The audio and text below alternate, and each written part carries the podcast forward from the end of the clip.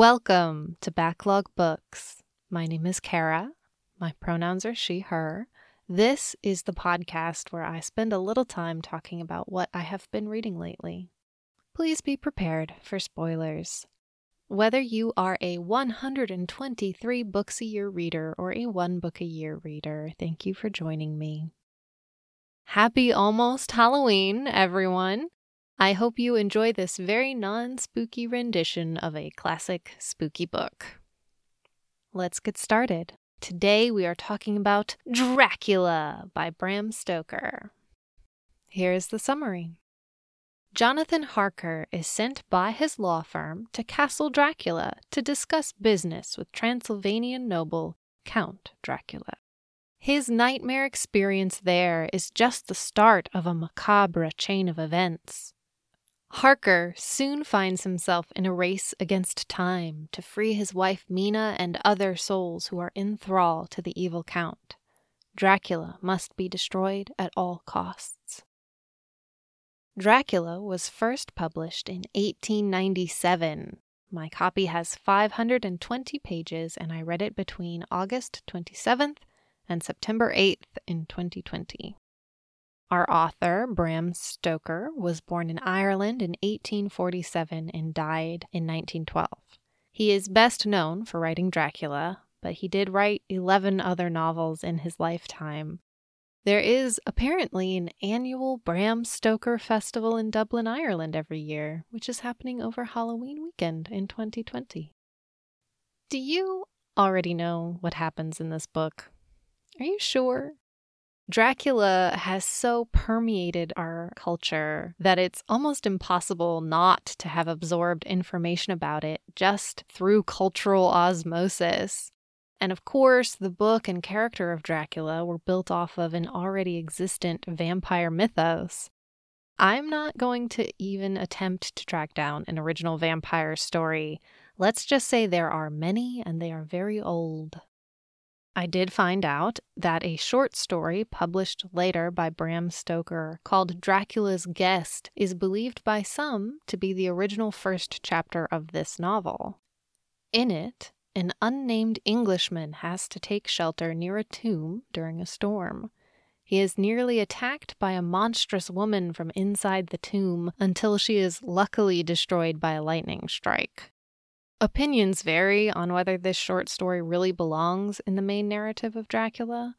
Either way, it seems the chapter was cut because it was too long, or maybe because it was superfluous, or maybe it was cut because it was too close to the real history. There are articles floating around about how Bram Stoker pulled from real history to write Dracula, not just using Vlad the Impaler and Wallachian slash Romanian history, but also using events like a ship that ran aground on the English coast and a few other instances. I came across an article saying that the whole story in Dracula is true, that the characters really existed and did all this fantastic stuff. I'll include one such article in the show notes, just for fun reading. But a word of caution against believing it wholesale the article is written by Stoker's great grandnephew, who recently published a Dracula prequel novel. Now, for the book itself Dracula is an epistolary novel. This means that it takes the form of journals and letters and even newspaper articles gathered together by the characters themselves, telling the story as it happens to them. They are surprisingly verbose and descriptive for people journaling in their free moments between horrifying events. That's actually my biggest complaint about this book. It could be like 70 pages shorter and it would not ruin the story. The book begins with Jonathan Harker, a young lawyer on his way to visit with a Transylvanian nobleman who recently purchased a home in England. Very pedestrian. The nobleman, one Count Dracula, wants an Englishman to come explain England to him, to make sure that he understands what he's getting into with his new property. Harker notices, on his way to the castle, that local Transylvanians do silly things like cross themselves and make signs to ward off the evil eye when they find out where he's going. What a strange, superstitious lot these locals are. I'm sorry, but if a whole pub came out and crossed themselves at me because of where I was going, I would reconsider my destination immediately. When Harker finally reaches Castle Dracula, things get weirder. There are no servants in the castle. The Count himself looks odd and inhuman. He seems never to eat, and he keeps strange hours. Harker is given vague and strange warnings about not wandering around the castle. His safety isn't guaranteed if he wanders. The doors into and out of the castle seem to be locked. Harker quickly realizes that he is trapped and in danger. But he doesn't have the same cultural knowledge the reader does. Well, the modern reader, anyway. I'm sure reading this in 1897 was very exciting. Jonathan Harker has never heard of Dracula. He might not have even heard of vampires beyond what he's heard from the locals in their superstitions. Their quote unquote superstitions. After wringing information about England out of Harker, the Count traps him in the castle and leaves, heading to England in his nefarious and unknown work there. Harker takes a chance he risks his life to climb out a window and down a cliff in order to escape. He knows he'll die if he's still in the castle after the Count leaves, killed by whatever it is that makes the castle unsafe at night. For Harker, it's better to die trying to escape than to be trapped in certain death. We turn now to England and Mina, Jonathan's fiance. She hasn't heard from him in weeks and she's getting worried. She's also worried about her friend Lucy, who has been having strange dreams and sleepwalking. Six weeks from Harker's last letter, Mina finally gets news of him. He's recuperating with some nuns near Transylvania and wants her to join him immediately. She goes, of course. She's still worried about Lucy a little, but she's trusting that Lucy's fiance will be around to help her. This takes like a hundred pages, during which Lucy receives three marriage proposals from three different men. And we do some excellent mood setting, including conversations about death in graveyards and a ship being docked by a corpse. When Mina is gone to Jonathan, our main narrator becomes Dr. John Seward, who runs the local asylum and whose marriage proposal was recently rejected by Lucy. Seward, however, is the only person available when Lucy mysteriously falls ill. Despite his best efforts, Seward is baffled by Lucy's illness and he calls on his teacher and friend to help diagnose and treat Lucy, Dr. Abraham Van Helsing. Van Helsing and Seward together do all they can for Lucy, including strange things like putting garlic flowers everywhere and in a last desperate attempt to save her life, they end up giving her four blood transfusions in a week, all from different people. But it's fine. The blood they use from her fiance and ex suitors is very manly blood and sure to do her a world of good. By the way, blood types were not discovered until the 1900s. Do you know what happens when you get the wrong type of blood in a transfusion? Basically, you die in about two days due to organ failure. Their attempts to save Lucy's life, however well meant, are futile. Lucy dies of her mysterious illness, which seems to rob her of her blood.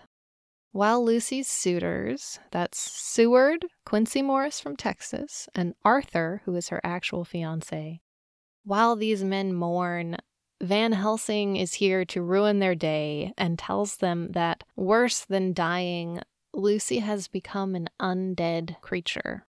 Children in a local town are being attacked by a strange woman, and Van Helsing proves that it's Lucy, roaming as a creature of the night.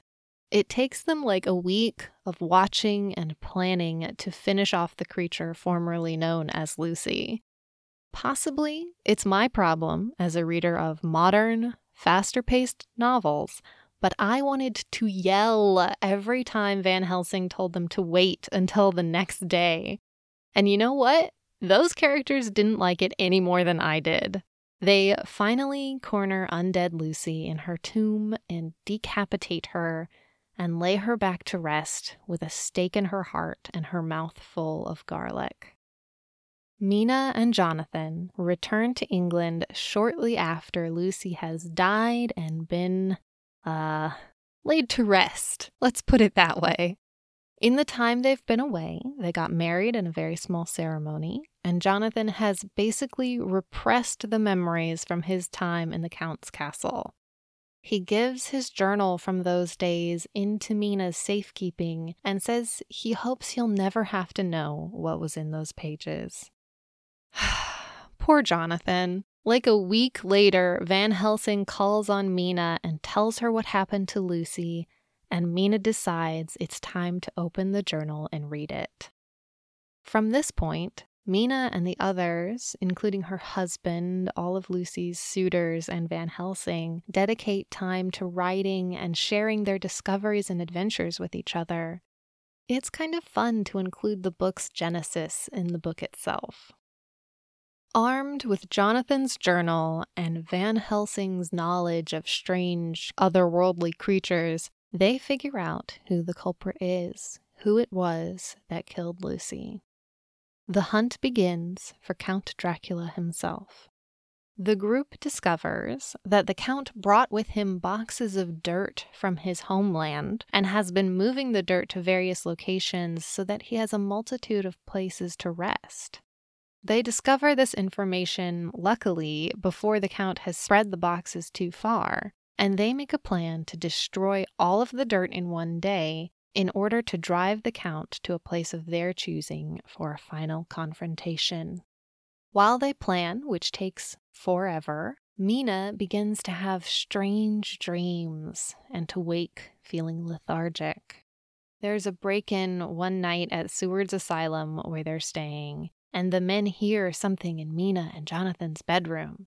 They know that the Count is there and that he's after Mina, but they still pause for a second outside the door and ask each other, should we really be busting into a woman's room? It might upset her. You know what else might upset her? Getting eaten by a vampire. They do finally bust in. They drive off the Count, but they're too late for Mina. She's not dead, but she's been changed. She's still human for now, but her soul is condemned. When she dies, she'll become a vampire. This is usually where you'd expect characters to rush into a confrontation. However, this group has Van Helsing, and he gives his trademark advice take the time, be careful, think it through. They enact their plan and destroy all of the boxes except for one. However, the Count manages to sneak past them with his final box and escape. The group has to put on their investigation caps again. The Count could be anywhere. He could be lying in wait next door. He could be 10 to a 100 miles away, given his ability to transform and fly. Mina, even fighting for control of herself and her soul, is instrumental in leading them in the right direction using her weird new psychic connection to the Count to spy on him. They find out he's on a ship and they make plans to cut him off at the port. Despite all their careful planning and consideration, the Count slips past them at the port. But realistically, at this point, he can only be heading for Castle Dracula for his home ground. Now that they know the destination, we finally get our chase scene. Mina is instrumental again. She takes the information they have and comes up with the Count's most likely escape route. The group splits up.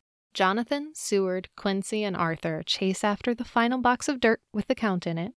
Van Helsing and Mina head for Castle Dracula, hoping to reach it first and destroy the Count's lair. The final confrontation the race against the sunset with wolves closing in around them while they rush to destroy Dracula before he regains his power is very good. Harker is the one to land the final blow, which is a sweet bit of revenge. Dracula is defeated in the end, and Mina's soul is saved from eternal damnation. There's a nice postscript at the end, set several years later, to show you where these characters ended up. There is so much more to this book than I was able to cover here. It's a little too verbose at times, full of endless details. But the times where they wait gives these characters a chance to talk, to know each other, and comfort each other for their losses and their fears. There's horror, there's danger, there's mystery, and there's also a friend reaching out to help you. My final word on Dracula. It's a little long, but it's good. I wasn't expecting that. Uh, it was written in 1897, so I enjoyed it. And I especially enjoyed taking my time and picking out little details like Harker's love of spicy food or how Quincey Morris the Texan keeps wandering off to casually shoot at mysterious shapes following them, which is very American and especially very Texan. One thing that I would like to say here at the end is that Stoker took the history of a real country and used it to write a book which primarily highlights British people and paints them as the only ones who could deal with Dracula. Lots of people conflate Dracula with Vlad Tepes, Vlad the Impaler, taking a real, important historical figure of Romania and turning him into a Hollywood villain. The local people of Transylvania in this book are painted as either absurdly superstitious or working for Dracula. It's a bad precedent and stereotypes, and just something to keep in mind if you read this one. If you want more media like this, you are in endless amounts of luck. Obviously, there are so many vampire books. I personally liked the Netflix Castlevania show, though it is very dark and lots of blood. And I'm going to recommend another Robin McKinley book, Sunshine. For a more humorous take on vampires, I recommend reading Carpe Jugulum by Terry Pratchett. And a special shout out here at the end of the episode to my friend Tim for answering all of my very confused questions about blood transfusions. And that's a wrap. Join me next time to hear about cyberspace. You can find the pod on Facebook at Backlog Books Podcast.